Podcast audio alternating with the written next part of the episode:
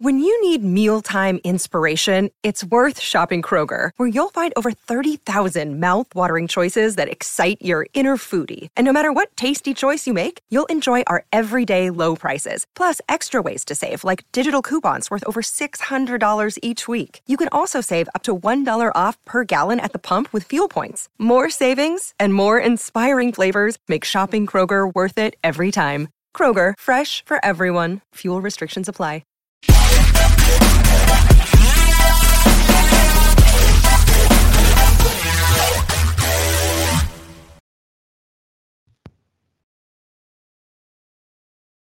Hey guys, Sai, welcome to Ace Podcast Nation. On our channel, you can find interviews, podcasts, content on a variety of subjects. We've got shows on mental health, football, films, T V, wrestling, music, and much more, including Conspiracy Theories, which is what today's show is about. Uh, this will be the sixth episode on Conspiracy Theories. Uh, this one's on one of my favourites, which is Uh, the moon landing and the Apollo conspiracy. Uh, just before I bring in my uh, my buddy and my co-host Rhys, uh, just to let you all know that uh, next week I'm recording uh, first of a new series on serial killers. First subject is Jeffrey Dahmer, so it's uh, that's going to be quite cool. Bit dark, maybe not one for the kids, but then you know, maybe not many of my shows are for kids. Couple maybe did well with the C B Bs guy. Um, so to join me to take uh, take us down the uh, rabbit hole, paranoia, secrecy, and just general lies is my co-host Rhys Pycroft. Welcome, buddy. You right? All right, Si. Hello, everyone again. Yeah, we're back, back, back, back. It's um, we're still recording this on a different day, and it's super late because uh, Rhys wanted to watch the football, but we're not going to talk about the football because I don't want to talk about football. And Rhys didn't get to watch the football anyway. He didn't even watch it anyway. Didn't want to go to sleep. But uh, yeah, we'll just pretend that football never happened. It'll still be the same result tomorrow, mate. You know that, don't you? Well, probably for about the next three hundred sixty-five days, I guess. They're still going to be champions. Sorry, though, mate, I'd rather them win the Champions League every year than, than ever win the Premier League ever again. So next year is our year, mate. We got that tattooed on your wrist. For next it, year. It, mate, it reminds me every day. Next year. Next year. Right. Little disclaimer as usual before we go down the uh, terrifying and weird road to conspiracy theories. Want to point out that just because we discuss a particular theory, it doesn't mean that we believe it to be true, agree with the point of view, or in any way think that's how it went down. We're simply here to discuss the popular theories and the evidence presented by people who champion them. Can't tell I'm tired. So, like I say, one of my favourite ones, uh, the moon landing, but we thought rather than just do the moon landing, we wanted to talk about space generally, and then as I was like doing a bit of research and going through some stuff, I was like, Jesus, there's loads of like conspiracy theories just linked to like all the Apollo missions there. So I think we'd probably end up doing a secret space show separate again. There's so much to go through. Like obviously we did the aliens one, and then we didn't have time for crop circles and animal mutilations, and we did another show. And like, you know, some of the subjects, they, you know, cross over a little bit. Like we talked about the uh, the big flying triangles and stuff, which will come up a lot in the secret space one. But like the Apollo ones are dodgy, mate. I'm telling you, there's some uh, some real interesting stuff. It's it's a minefield, isn't it, out there for them ones? Oh yeah. So obviously, the space race was a big thing in the sixties, and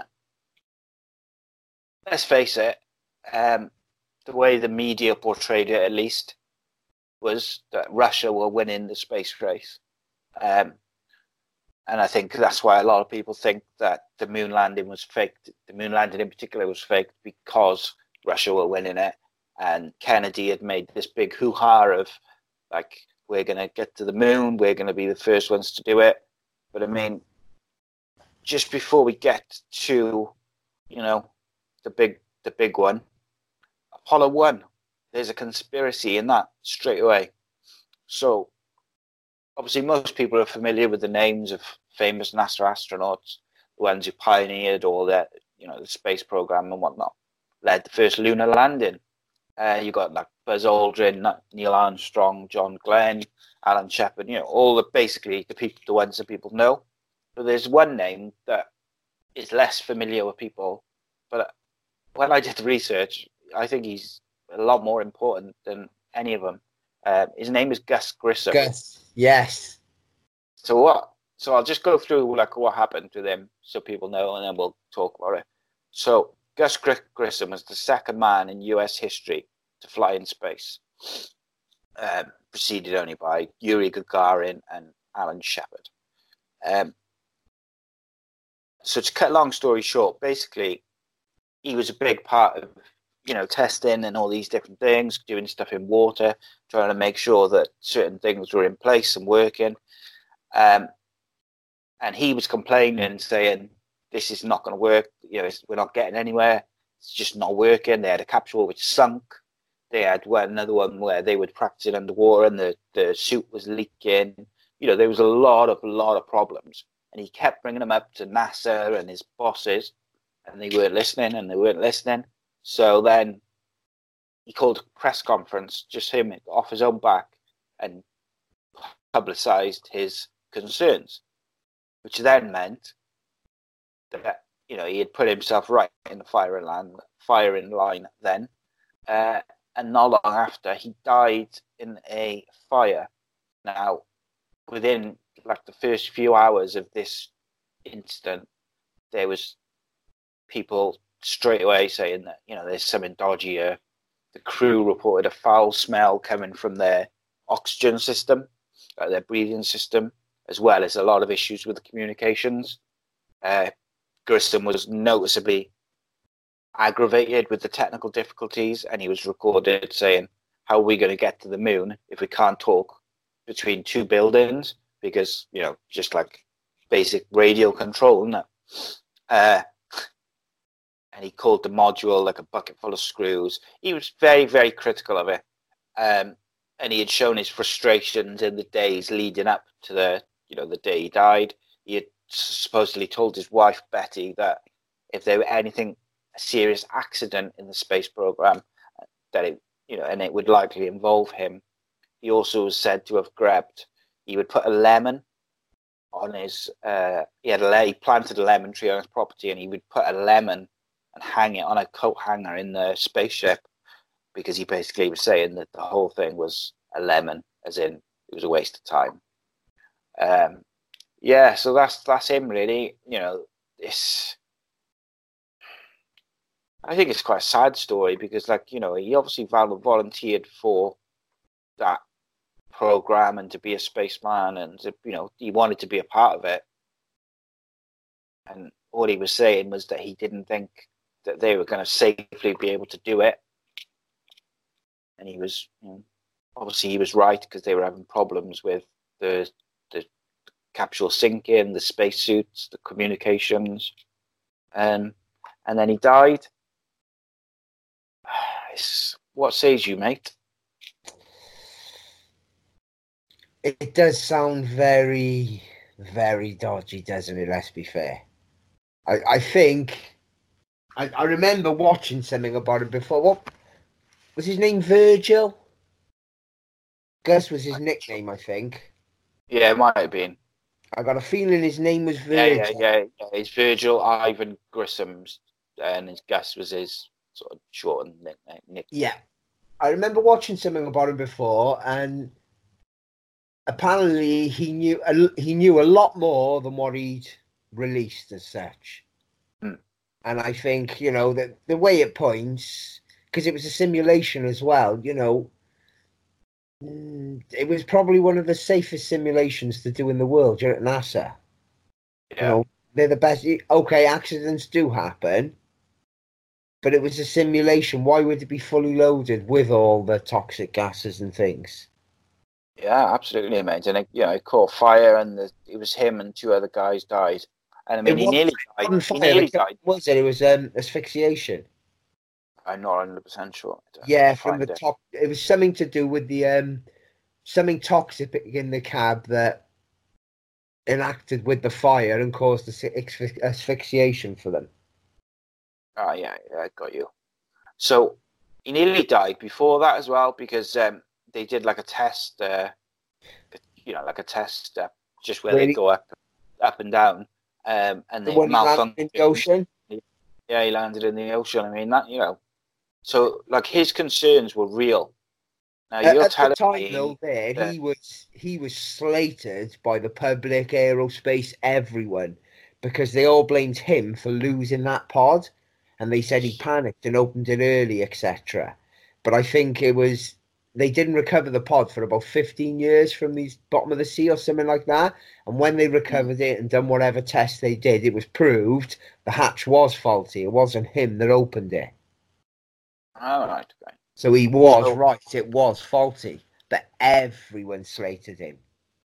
His um, his wife, I think his I think his wife wrote a book about him, but also his son called for, you know, he's been quite recently been calling, not like in the last twenty years or so, been uh, calling for like a, you know, an inquiry into his death, because they never did an official inquiry. They just announced that, you know, he died of asphyxiation or whatever, and there was some issues with the simulation. And it's like, well, hang on a minute, surely if something of that, you know, like that technical, where it could be so many different things, there's so many different stages to the computers and everything's, you know, like the oxygen levels and the carbon dioxide, everything's managed by computers to make sure it's at the right levels for the astronauts to survive. So you need to do like a big, huge investigation and go through it step by step to find out where the malfunction was.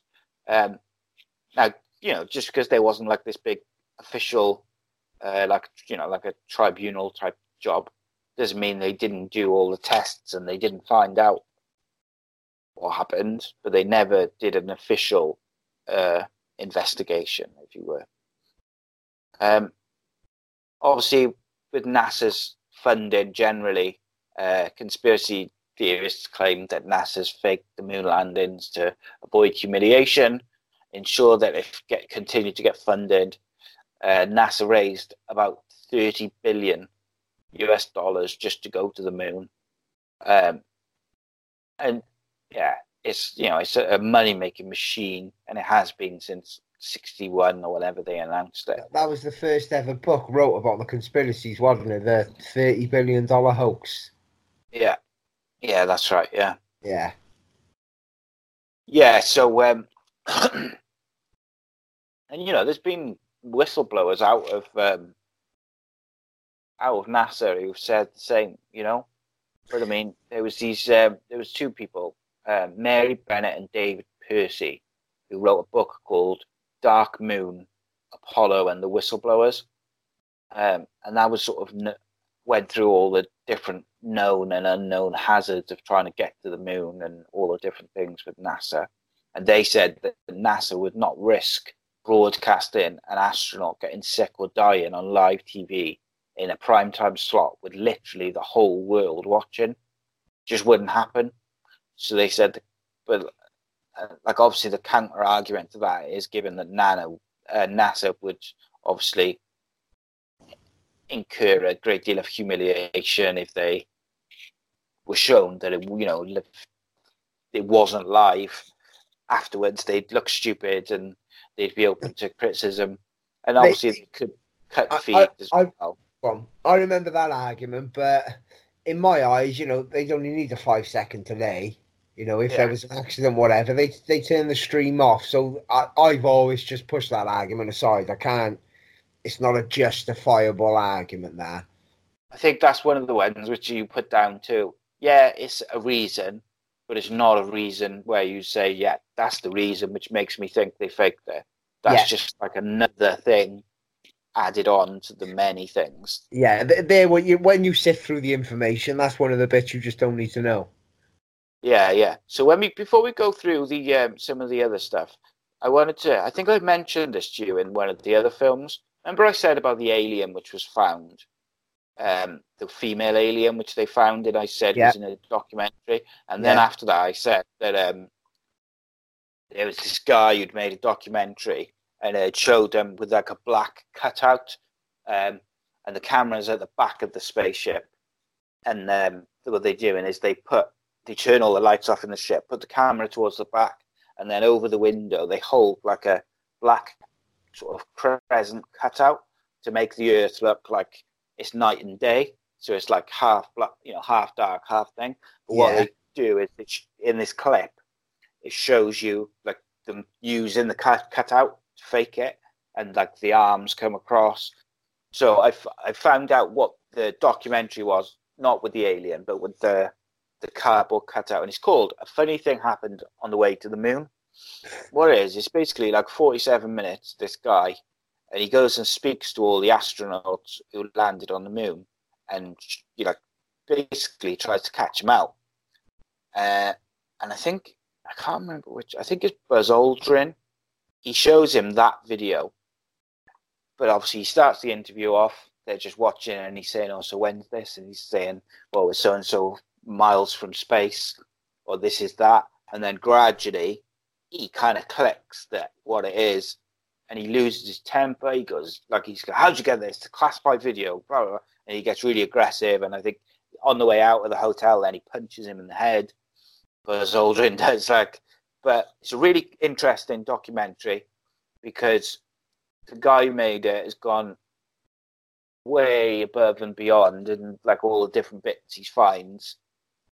Um, and he tries to expose that, you know, the space, the landing, NASA is fraudulent. And he must somehow gets to interview these astronauts. They either, they don't speak to each other, or he must have had them lined up day after day so they didn't have a chance to warn each other. But he interviews them all, and he interviews this doctor. But it's excellent uh, watch if you you know if you're interested in like moon and stuff. Even if you don't believe it's a conspiracy, there's some things in there which can't be answered. Like, why would you need to fake that shot? Because you're there, you got a camera, you're in space, you're on the way to the moon, so you don't need to fake that shot. And that's the biggest one of the biggest things for me is, why do they need to fake these things if they went? Now, I say that one thing which people say is, or the reason they may have faked, faked them is because the cameras got damaged when they go through the radiation belt and this and that and the other. Well, then, you know, fucking say that. Say it got damaged, like. So, you know, we couldn't get the film, or show the film, the damaged film, and say, this was our film, but it got damaged coming through the radiation belt. Don't I, fake I think it. The government in any country, organisation, whatever you want to say, I don't think they can be totally honest about anything. Ever. Even when, you know, it's the perfect opportunity for them to be honest, and it's the only way to do it is be honest. They still can't be honest. Yeah. So, the film's premise is that, basically, he's saying NASA has perpetrated this huge fraud. Um, because the perception of the United States could land men on the moon before the Soviet Union, which would have been this big, huge war, uh, victory in the Cold War, um, since the so- Soviets had been the first to achieve a successful space launch, which was obviously Sputnik one in fifty-seven. The first manned space flight was Vostok one, which was sixty-one, which is again the Soviets, and again the first space work, spacewalk was the Soviets as well. So, you know, they were under a lot of pressure to get it done and to catch up with the Soviets.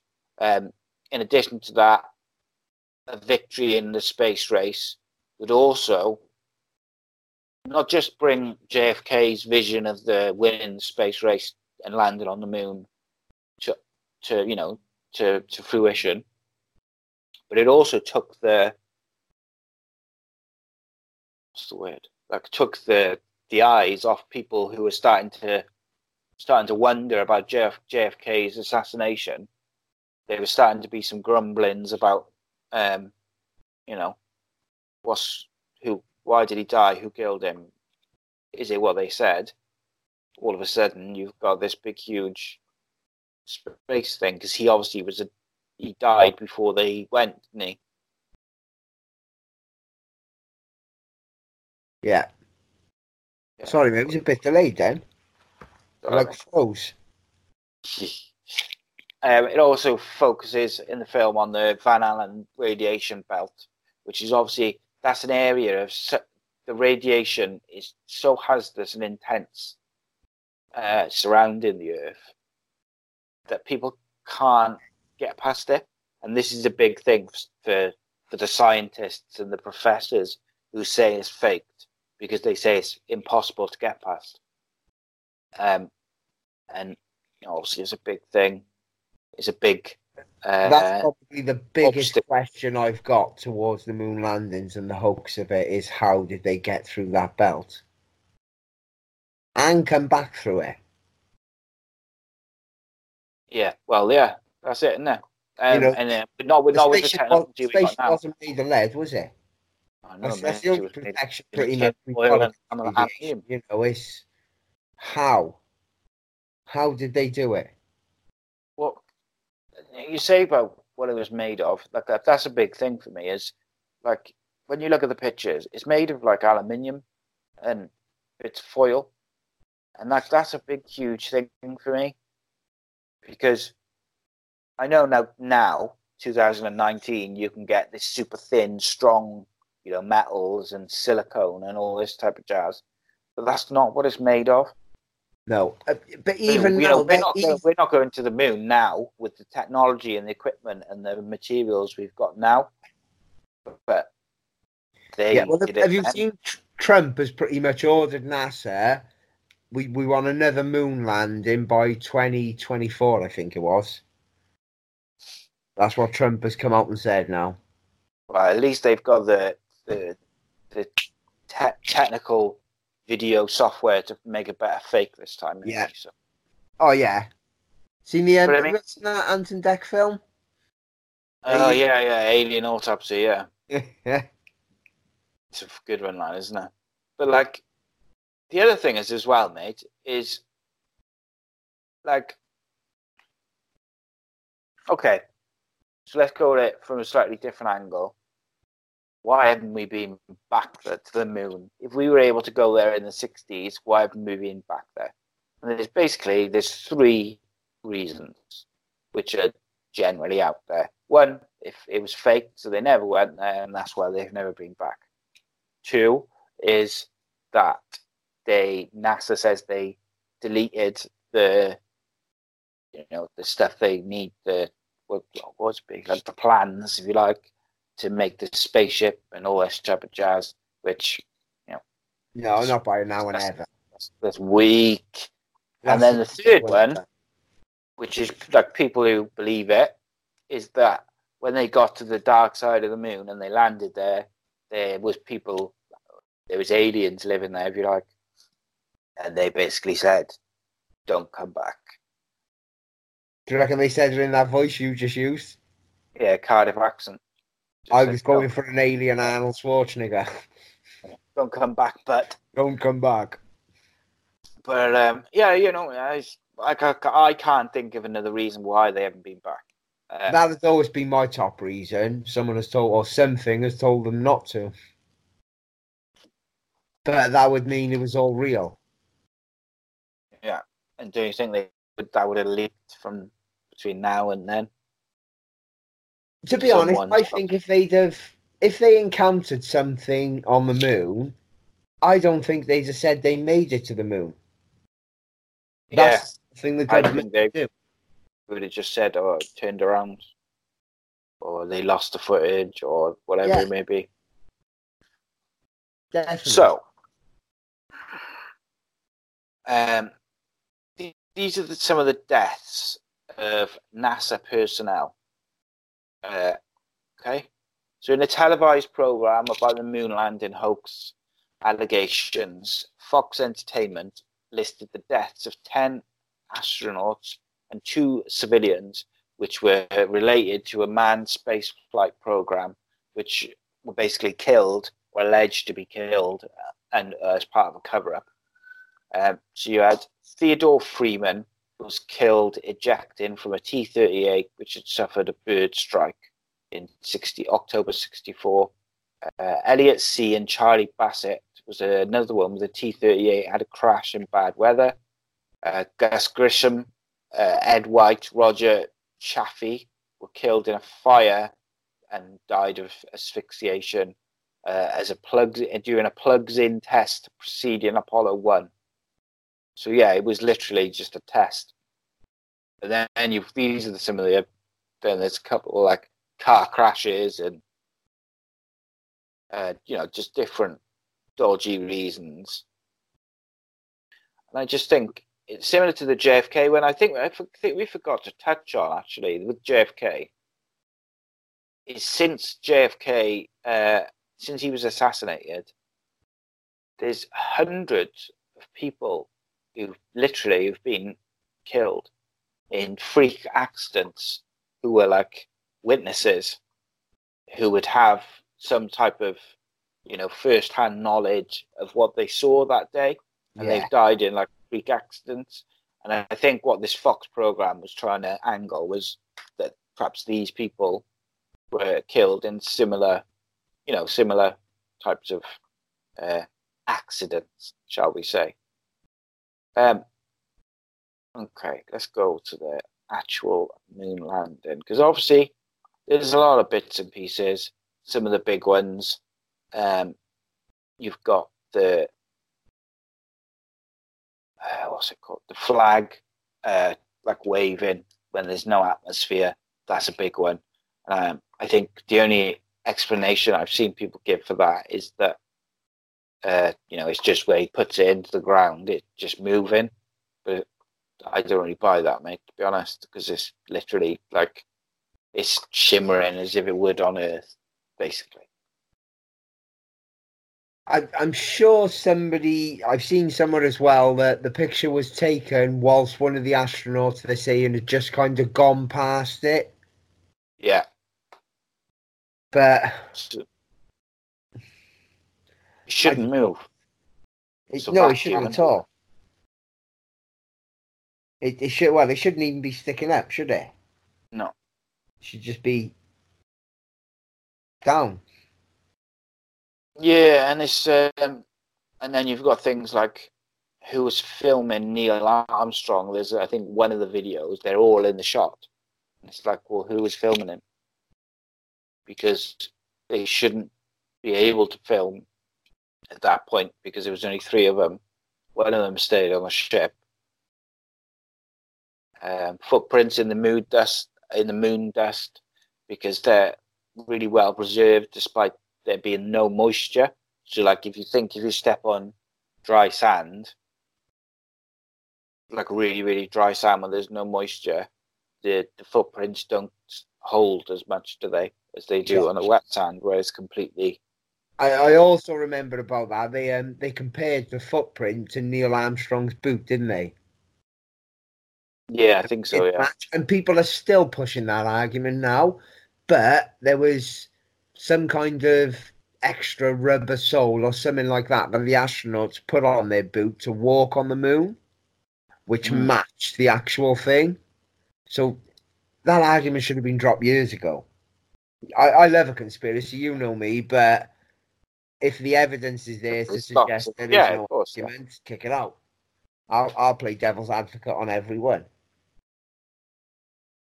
Um, another one was that one of the astronauts um, who went to the moon, I forget which one it was, took a picture in a picture of his family in like a vacuum sealed bag and then left it on the moon. And then one of the next missions who supposedly went there, it was still there, and they, they took a picture of it, and it's like, well, that the the atmosphere wouldn't. If you put, say you put, you, say you put a photograph in the oven, it shrivels up and burns, and you know, at a very not a particularly high heat, but the heat uh, from space would have been catastrophic. I know the moon is. I, I you don't have to look that bit up. Because it, it depends what it was put in, what material was it put in.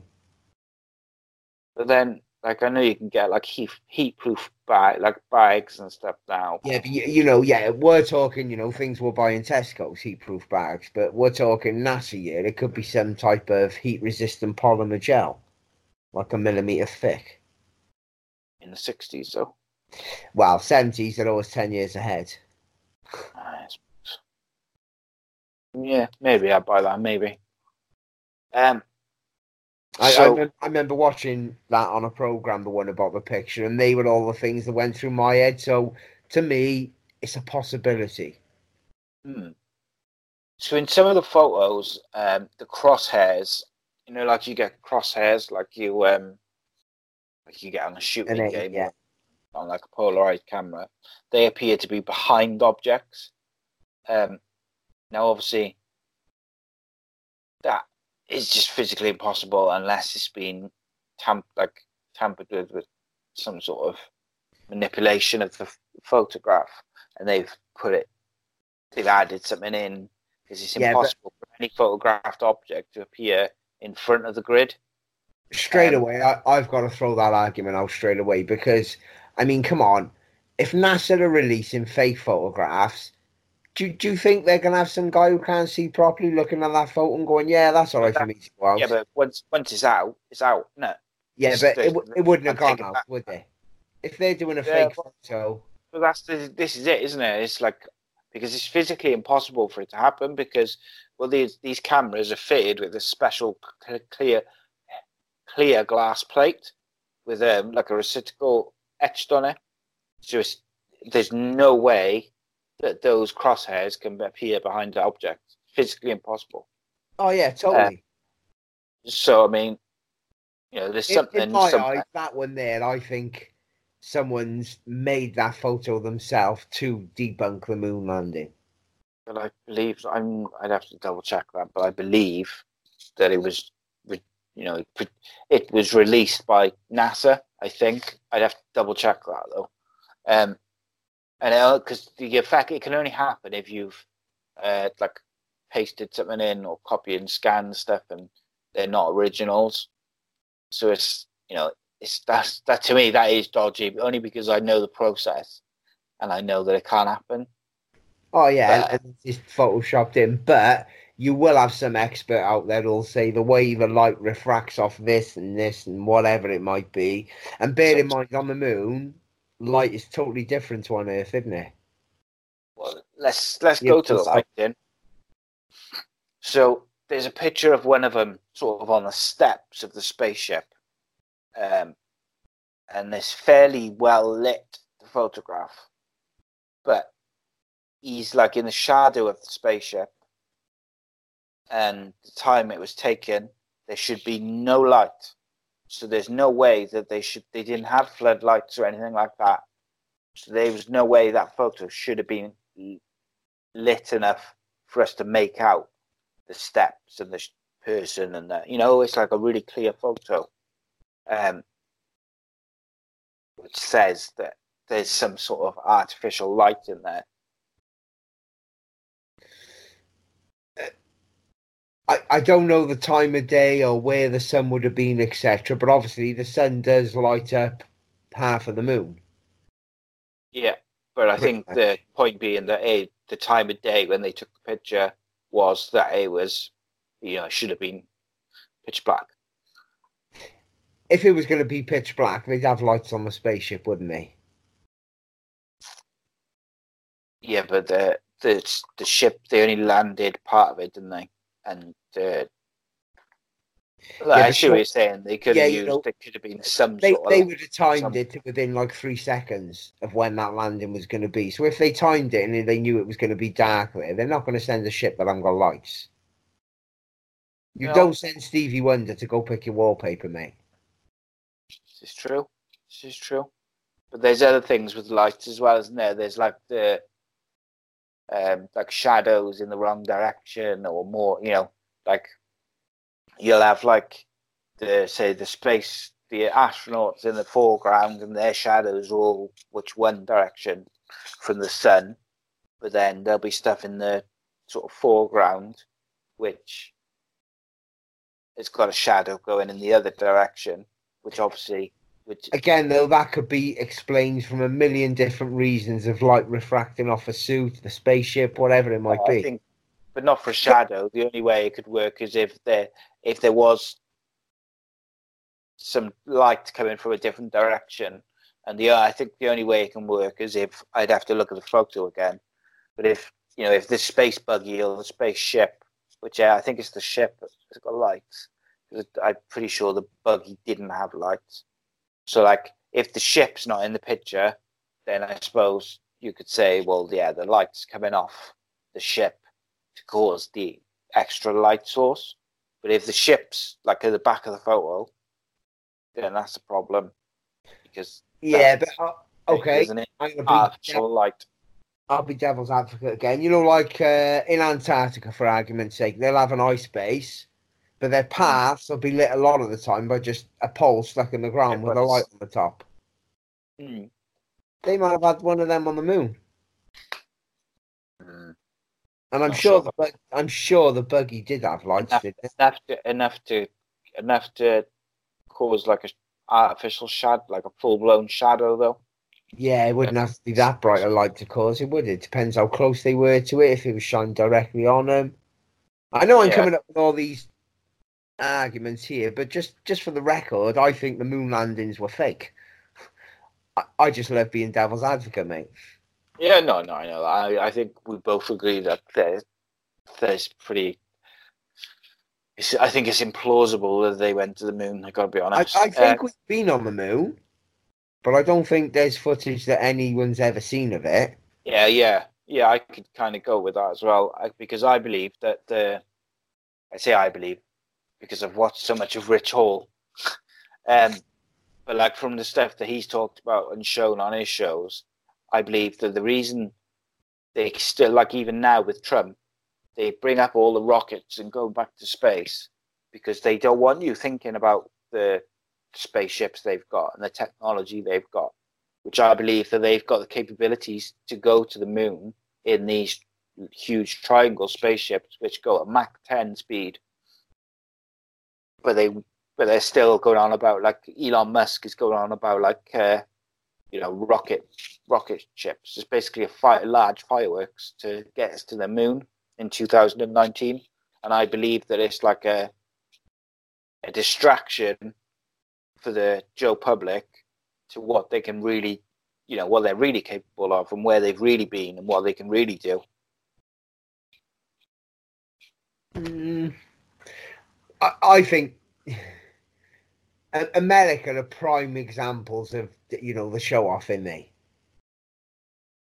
Yeah, they are. But if people think that they're like, they, they've got all these amazing, like, think some of just, all right, just think of some of the, like, the top secret jets, which have been, like, declassified over the years. You compare them and what they can do to, like, these rocket ships.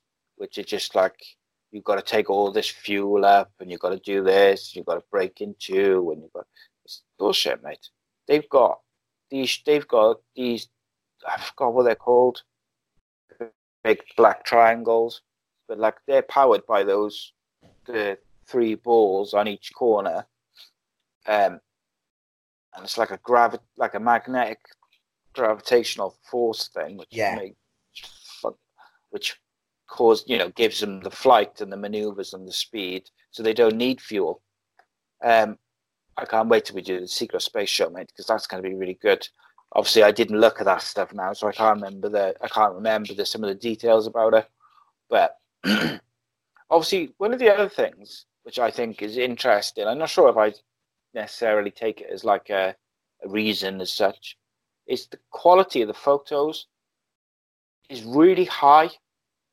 For the sixties. Now I know NASA ten years ahead, all that type of stuff, but like if you think like just cameras, say like the newspapers the newspapers in the nineties, say if you look back at those pictures or like which are in the newspapers, they're not like H D quality, mate.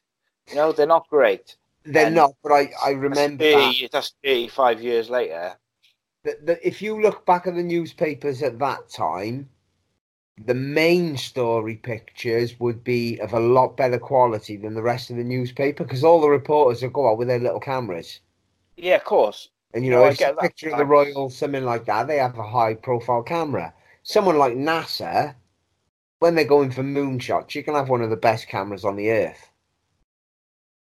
Yeah, and I suppose, you know, now NASA, they're only going to publish the, like, the, the best photos. Yeah, and you know, nowadays, a lot of them have been touched up and remastered a bit. Mm. Yeah, oh yeah. But it is, in, I find that interesting because there's, they're all really good photos, aren't they? Um, yeah. Oh yeah, but they've all, all them good photos have been out for donkey shit. Yeah. I mean... And, yeah, like, C G I and effects and things now, like that back then were quite crap, weren't they? Let's be fair. Well, we'll get to C G I now when we get to Mister Kubrick. Um, so, yeah, they used, like, high-resolution cameras. They had the top, top, top cameras of the of the time, as it were. Um, there's no stars in the pictures, which I think, you know, is an interesting thing. Conspiracy theorists contend that NASA chose not to put the stars in the photos because astronomers would have been able to work out, you know, whether the photos were taken from the Earth or Moon by means of identifying them and comparing them to the celestial uh, position and the parallax to what, you know, where they would have been at that time and stuff. Um, but I mean, astronauts. Well, if you watch that, have you ever seen the first interview they did after coming back from space? I have, but I can't remember it, mate. They just look so shady. They just look like really um, unconvincing. Just like they look like three blokes telling lies, but like not quite sure of the lies they're supposed to be telling, sort of thing. And the one guy, I can't, um, it's the least famous of the three. I can't remember his name. Uh, was it? Was it Van Allen? I want to say Ed Gein, but that's wrong because he's a serial killer. I think Glenn Allen, uh, Arthur Shepard. Glenn Allen might be, I think. But anyway, oh, he Arthur says Shepard, when he was on the other one, one of the journalists asks him and says, "What were the stars like?"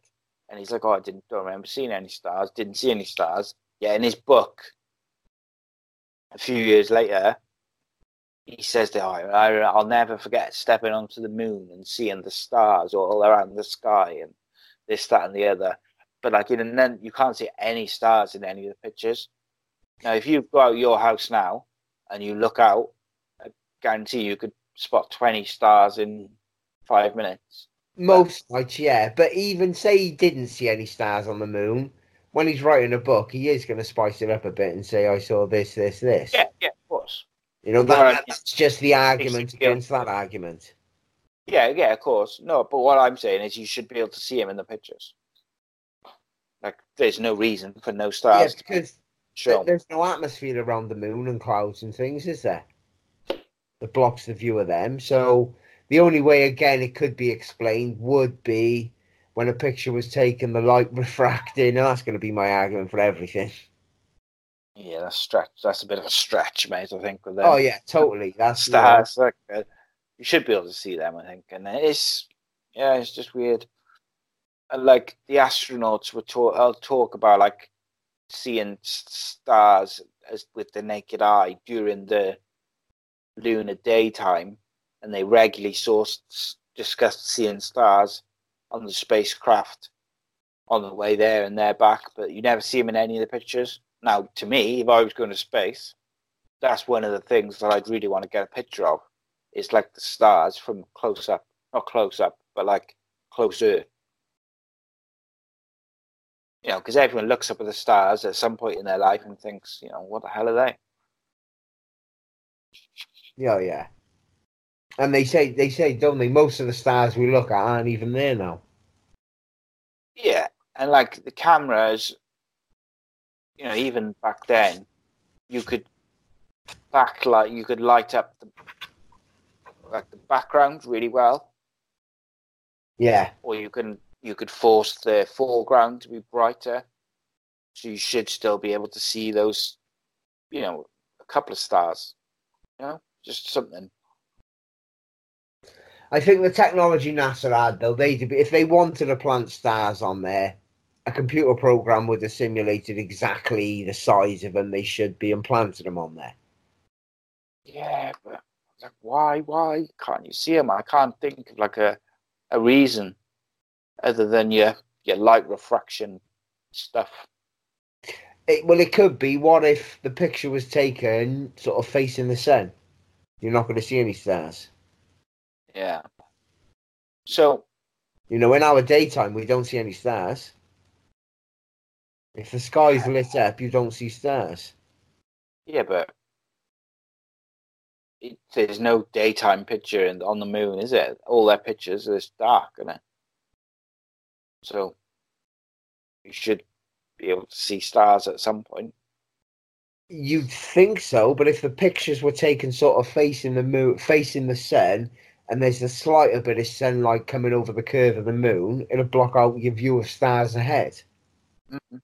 Yeah. You know, the astronaut who's taking the picture, he might be looking through a camera lens and see no stars at all, but if he turns his head like ninety degrees, he might see a sky full of them. Mm. Maybe, maybe, maybe. Um, so, let's have a look. What else we got? So there was a resident of Perth. I've never heard of this one. Uh, the resident of Perth, Western Australia, a lady named Una Ronald, which was the pseudonym created by the authors of the person who wrote the article because she didn't want to be named, said that for two or three seconds, she saw a Coca-Cola bottle roll across the lower part of her, lower right quadrant of her television screen that was display, displaying the live broadcast of Apollo eleven. She said that several letters appeared in the West Australian, Western Australian newspaper discussing the Coke bottle incident within ten days of the lunar landing. Um, and then it sort of says, no one's ever been able to find a recording or newspaper reports referring to this, but several people have been uh, known to say it and say they saw it.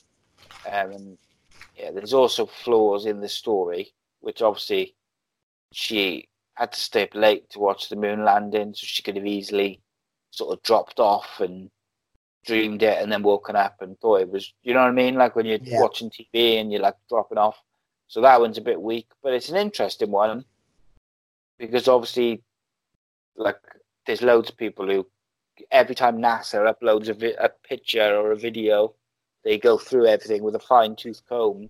And obviously, when we get to the Mars stuff further down the line, there's a lot of stuff with the pictures in those, which sort of might indicate that maybe they were taken on Earth. But that, I don't know, that's a bit weak for me, but it's like another sort of thing which several people saw by the sounds of it. But yeah, like you, I say. You say about the pictures being taken on Earth. I've been to, um, there's a place in Lanzarote, an active volcano called Mount Timanfire. Mm. And when you drive over it, it's like looking at, it's like you're on the moon, mate. Yeah. You know, from the pictures we see, yeah, it's where they film a lot of like, um, I think Moonraker was filmed there. Loads of like space type things were filmed there. All right, and that, all right. That's just on a mountain in Lanzarote. And honestly, when you get to a certain point of it, you can't see no other land, no sea, no nothing. It's just like, it's like you're on the moon. Mm. Um, and then in one of the picture, one of the photos, uh, someone put it through Photoshop. Um, I forget if this was off the moon landing or just a space photo of an astronaut.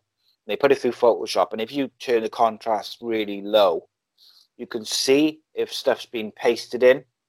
So, yeah. Like, you can see if it's two pictures put together, or because there's like a an outline of the where they blended it in or whatever.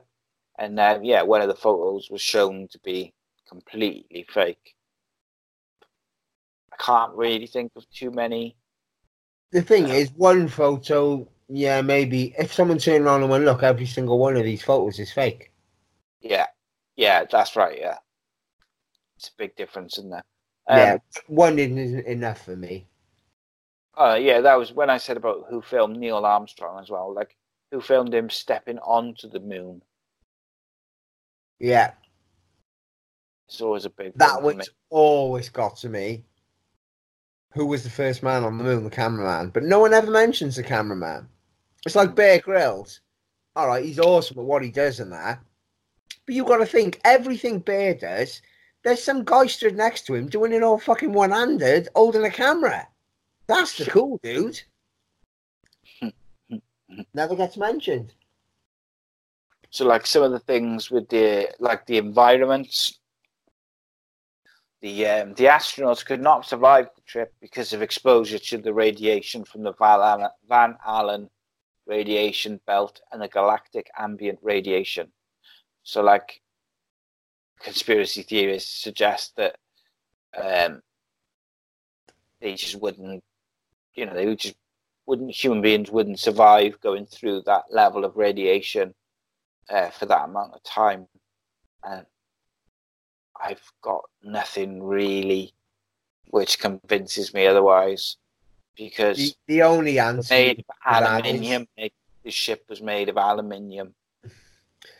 Or maybe they were wearing some type of suit that was so protective, the ship could have been made of a metal that was just not protected them, but it didn't crumble under the radiation. But they had suits that protected them. Yeah, I can kind of buy it. I just find it.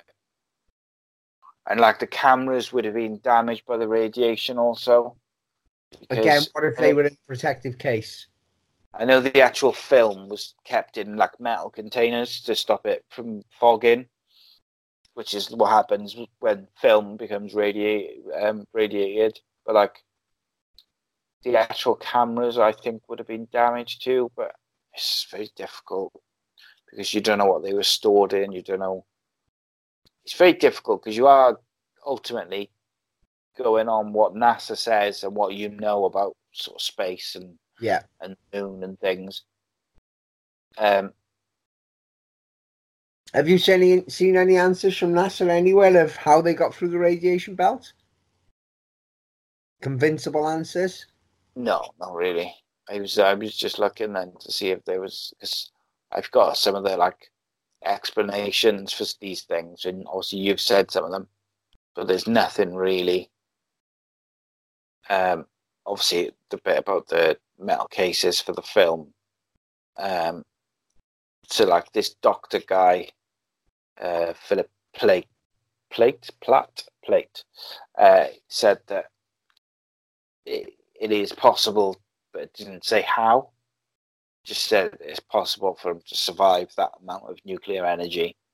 Anything's possible, but unless you tell me how, I don't believe yeah, it. Yeah, it's, it's difficult, isn't it?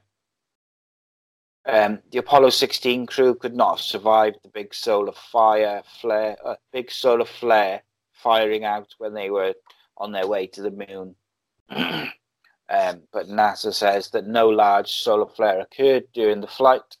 Uh, there were large solar flares in nineteen seventy-two, but not during nine, uh, not during Apollo sixteen's flight. So that's like. If you believe NASA, basically. Um, the flag was pa- placed on the surface by the astronauts, fluttered despite there being no wind on the moon. This suggests that it was filmed on Earth, and a breeze caught the flag, caused the flag to flutter. Uh, Bart Sobrel said that it may have been caused by indoor fans used to cool the astronauts, since their spaceship space suit cooling systems would have been too heavy on Earth. Okay. Um, I think NASA would have yeah. released a photo of that flag flying if it wasn't real as such, though. Because, you know, you'd have all them boffins, one of them would have clicked and gone, hang on, there's no atmosphere. Yeah, yeah, you'd think, yeah, you'd like to think so, mate. But maybe I sometimes just think that these people just think that Joe Public's but, just so stupid. Right, when you've just said about their space cooling system... What if there's a vent on it that's blowing out somewhere? Yeah, I think that's what they was sort of trying to say. The um, one of the things is that the flag was fastened to a pole which sort of goes up, and then it's got a metal piece going across, so like a rod going across the top. So it's like a upside down capital L. I, I think, I mean, if you're sending people onto the moon for the first time and you go, we'll take a flag and someone's going to go, but there's no atmosphere, you're not going to see it. Someone's then going to go, well, put a bit of metal in it for now. Yeah, like that's the, that makes sense to me, that they take a pole with a rod coming out yeah. to make sure the flag was flying. Doesn't really uh, allow for why it was moving, though, because there's no atmosphere, no wind. So it should just be, it's like a vacuum, isn't it? The only plausible answer to that is the little rod that's holding the flag is so thin, there is a vent on one of their suits that's blown air in the exact direction of it, and it's wobbled a little bit. Yeah, I guess. I guess. Um, there was a lot of like mechanical issues, um, particularly Apollo twelve. Uh, suffered with a few. There should have been more than a two second delay in the communications between Earth and the moon, because the distance was four hundred thousand kilometers or two hundred fifty thousand miles away. Um, the round trip light travel time of more than two seconds is apparent in all the real time recordings, but this does not always appear as, as, as expected. There may also be some documentary films where the delay has been edited out. So basically, um, what's that, what, that, what that says is there should have been more than a two-second delay at so, certain points, and there wasn't. But maybe in some documentaries which have been shown since, they've edited it out for time constraints or clarity or not wanting to have dead air. However... So, you know, I understand that the documentaries over the years will have may have edited that out, but, uh, you know, when it's live, it shouldn't have. It should vary, shouldn't it? Yeah. But it's, like you say, they could have edited a few seconds out. Yeah, but not Just, live. Right? Like, it's so hard. To... The thing is, there's not many people who actually go live, live. There's usually a few second delay, even with radio, everything. There's yeah. that few second delay in there. Hmm. Just so they can catch something before it happens. And they and NASA probably would have had a team of about fifty people watching it. So I think, you know, they did have, say, a six second delay, and they've cropped off four seconds. Hmm. Yeah, I'm not sure about that one. That's um, we can't can't say either way. I think I it makes sense to me that as they go, you know, as they're traveling to the moon, when they get to certain points, like if they're on the other side of the moon, that there would be a longer delay for the signal to bounce. Um.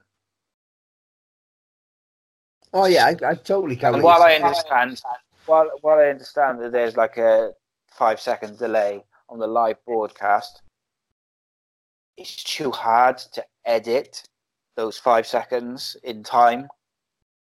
So what they tend to do is, like, for instance, if you've got like a live broadcast or radio and someone swears when it's before nine o'clock at night, they'll just cut the program and then put it back on, like, after the that part's gone, because they haven't got time to sort of do the editing, take it out, or bleep it out sometimes. Sometimes they can just about bleep it out. But, like, if it's a longer thing, they just cut the program and then bring it back when it's sorted. Um, so, you know, they wouldn't have been able to edit, like, the time delay, I don't think. But, yeah, it's just a tricky one, mate. Um, so let's finish off with... Uh, so... You know, the, the rumor of the rumor is that uh, Stan Stanley Kubrick is accused of producing the footage for Apollos eleven and twelve.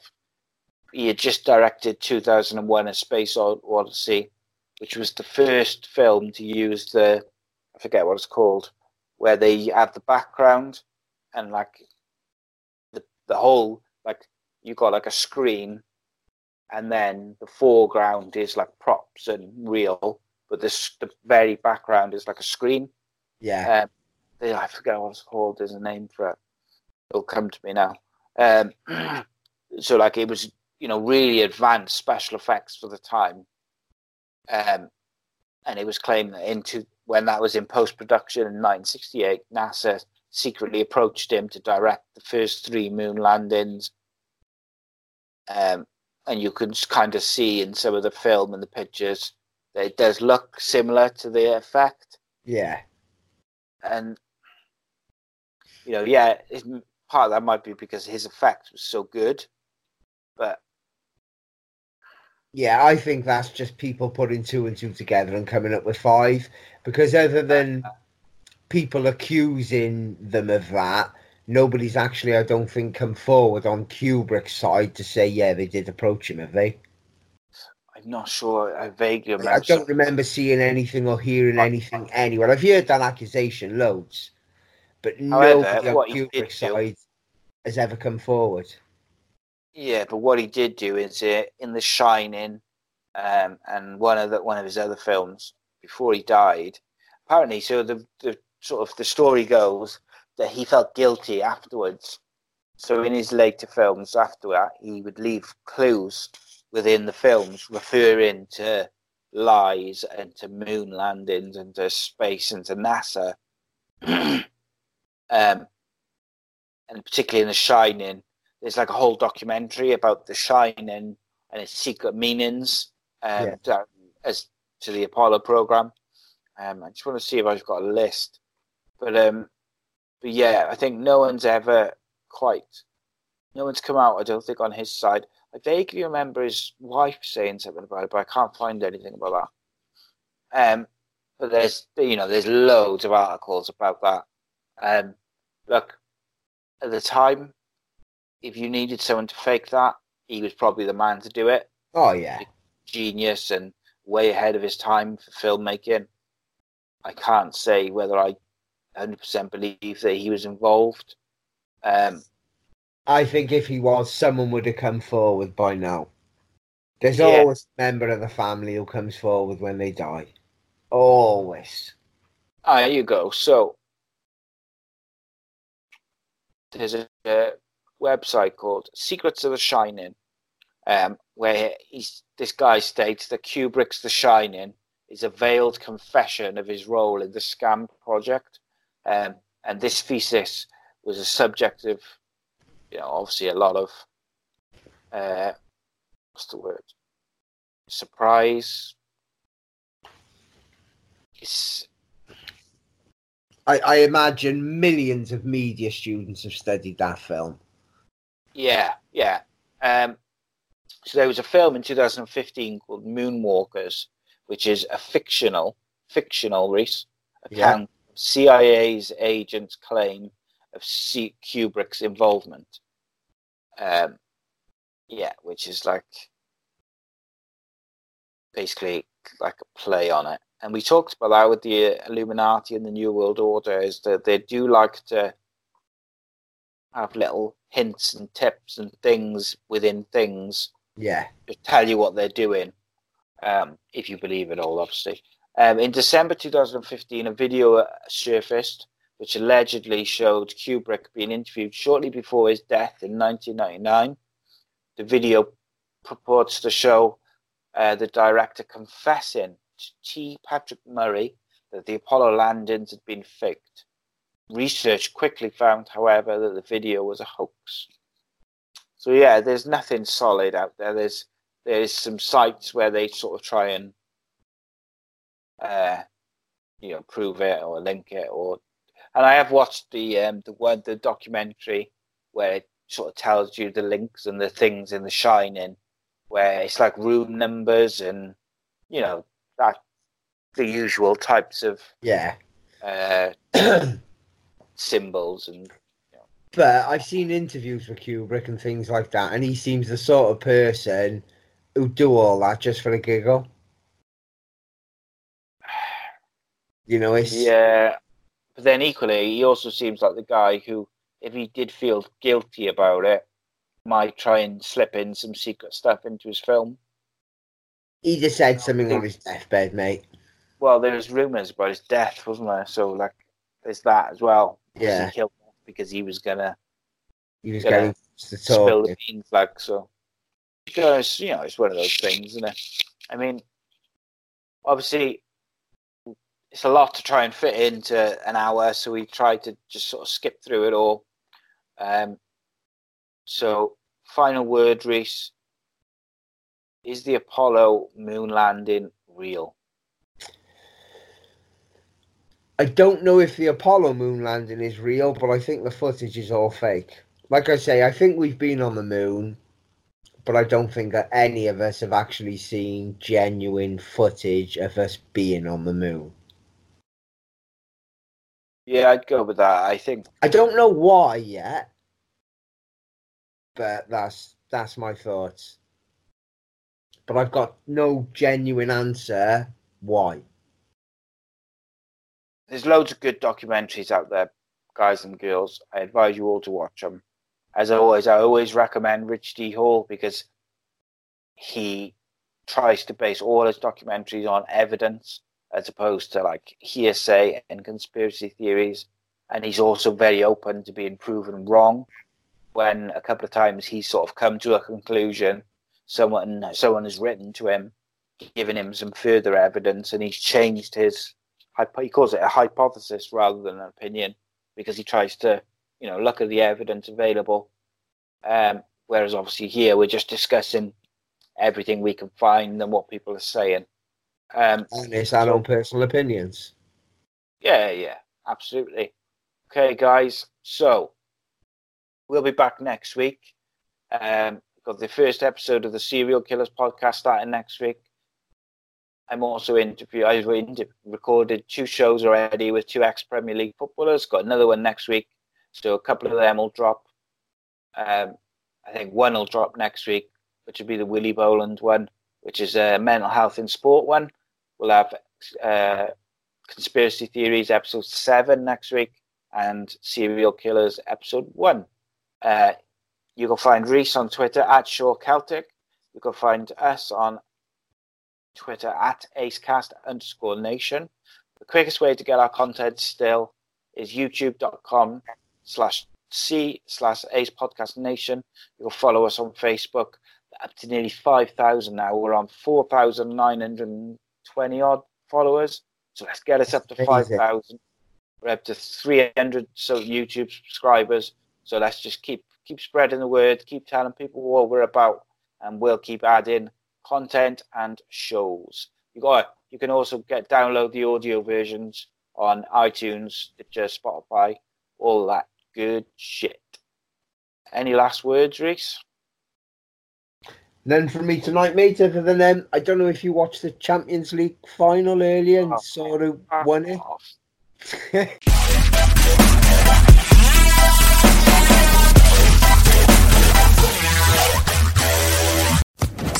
Social Podcast Network.